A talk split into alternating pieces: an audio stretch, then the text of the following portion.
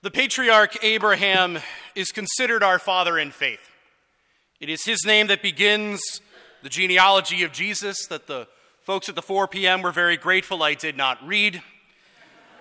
And for the time of Abraham onwards, from Abraham on down, our God sought to enter into relationship with his people.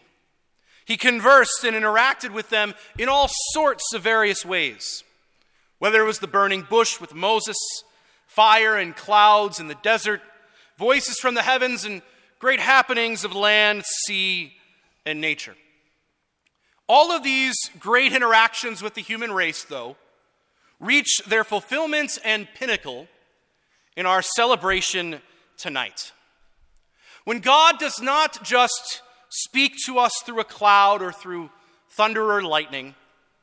He reveals himself as a person, as one of us, where we don't just know about him, we get to truly know him. The child born for us tonight, our Lord Jesus Christ, is the fullness of God's revelation to the world. If we want to know who God is, we can now look to someone, namely Jesus Christ and no one else. God reveals himself as one of us. Truth, goodness, and beauty itself is now a person, has become a human being. But why did God change his way of interacting with us? Why would God do something so drastic and change up his game, so to speak? Why would he shift from talking to us through clouds and burning bushes to now becoming a human being? It's as if God said to himself, and now for something completely different. Well, the answer to that question, brothers and sisters, because what God was doing wasn't really working for us. Every time he would reach out to humanity, so to speak, we would respond for a time and then fall away, sometimes being even more unfaithful than before. All of those instances of God in the Old Testament interacting with his people wasn't having a real effect in us.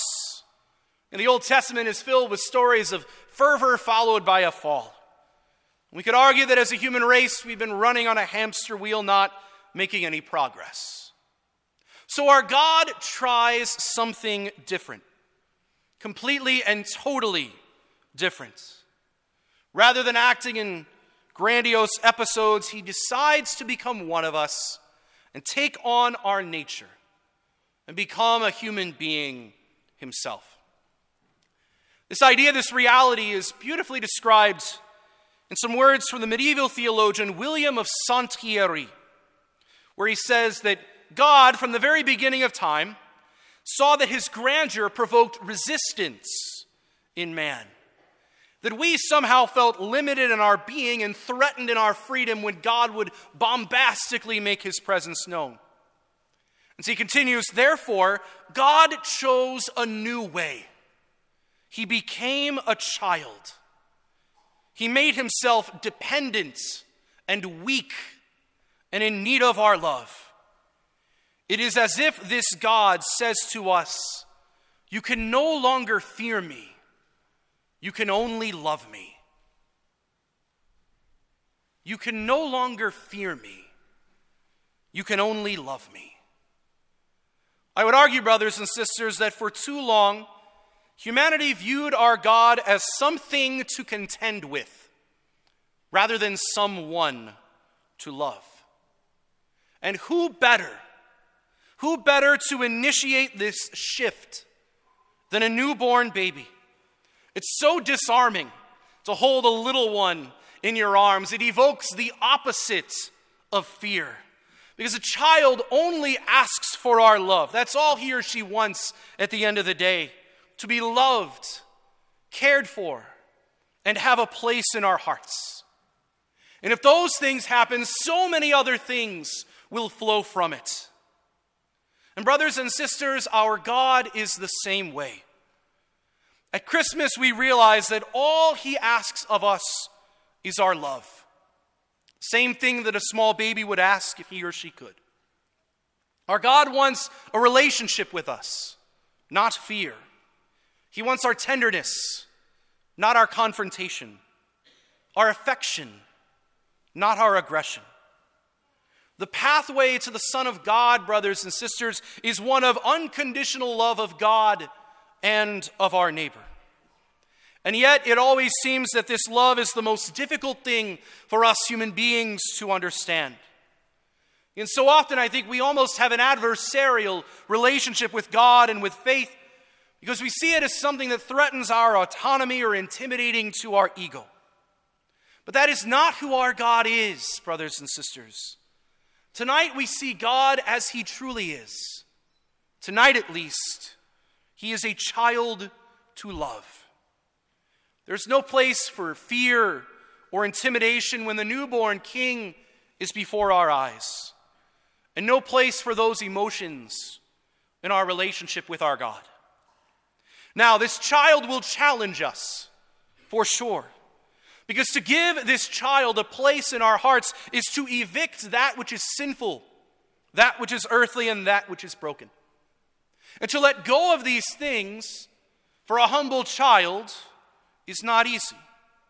Sometimes we can feel threatened by that, but honestly, brothers and sisters, it's not us who is threatened, it is our sins. That's who's doing the talking there.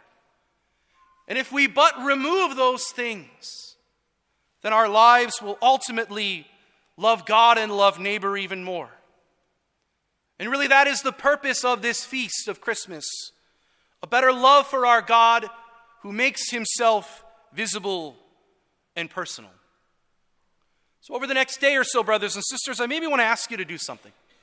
Spend time either tonight and tomorrow, maybe just you, and gaze at the nativity scene. Hopefully you have one in your house. But gaze at that manger.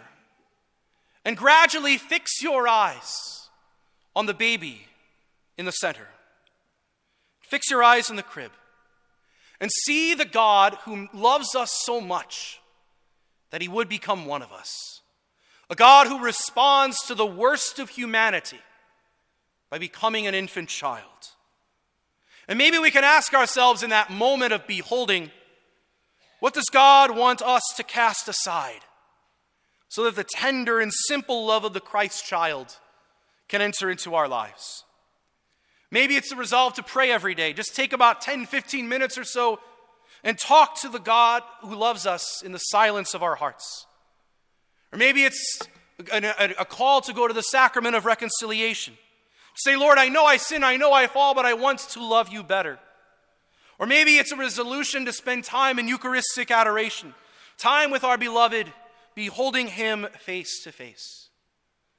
Because today, brothers and sisters, we celebrate the coming of a God who lowers himself and makes himself little and frail so that we can love him with more tenderness, affection, and joy. And that is maybe the best way that you and I can celebrate this feast of Christmas, to increase our love for our God who comes to earth this day.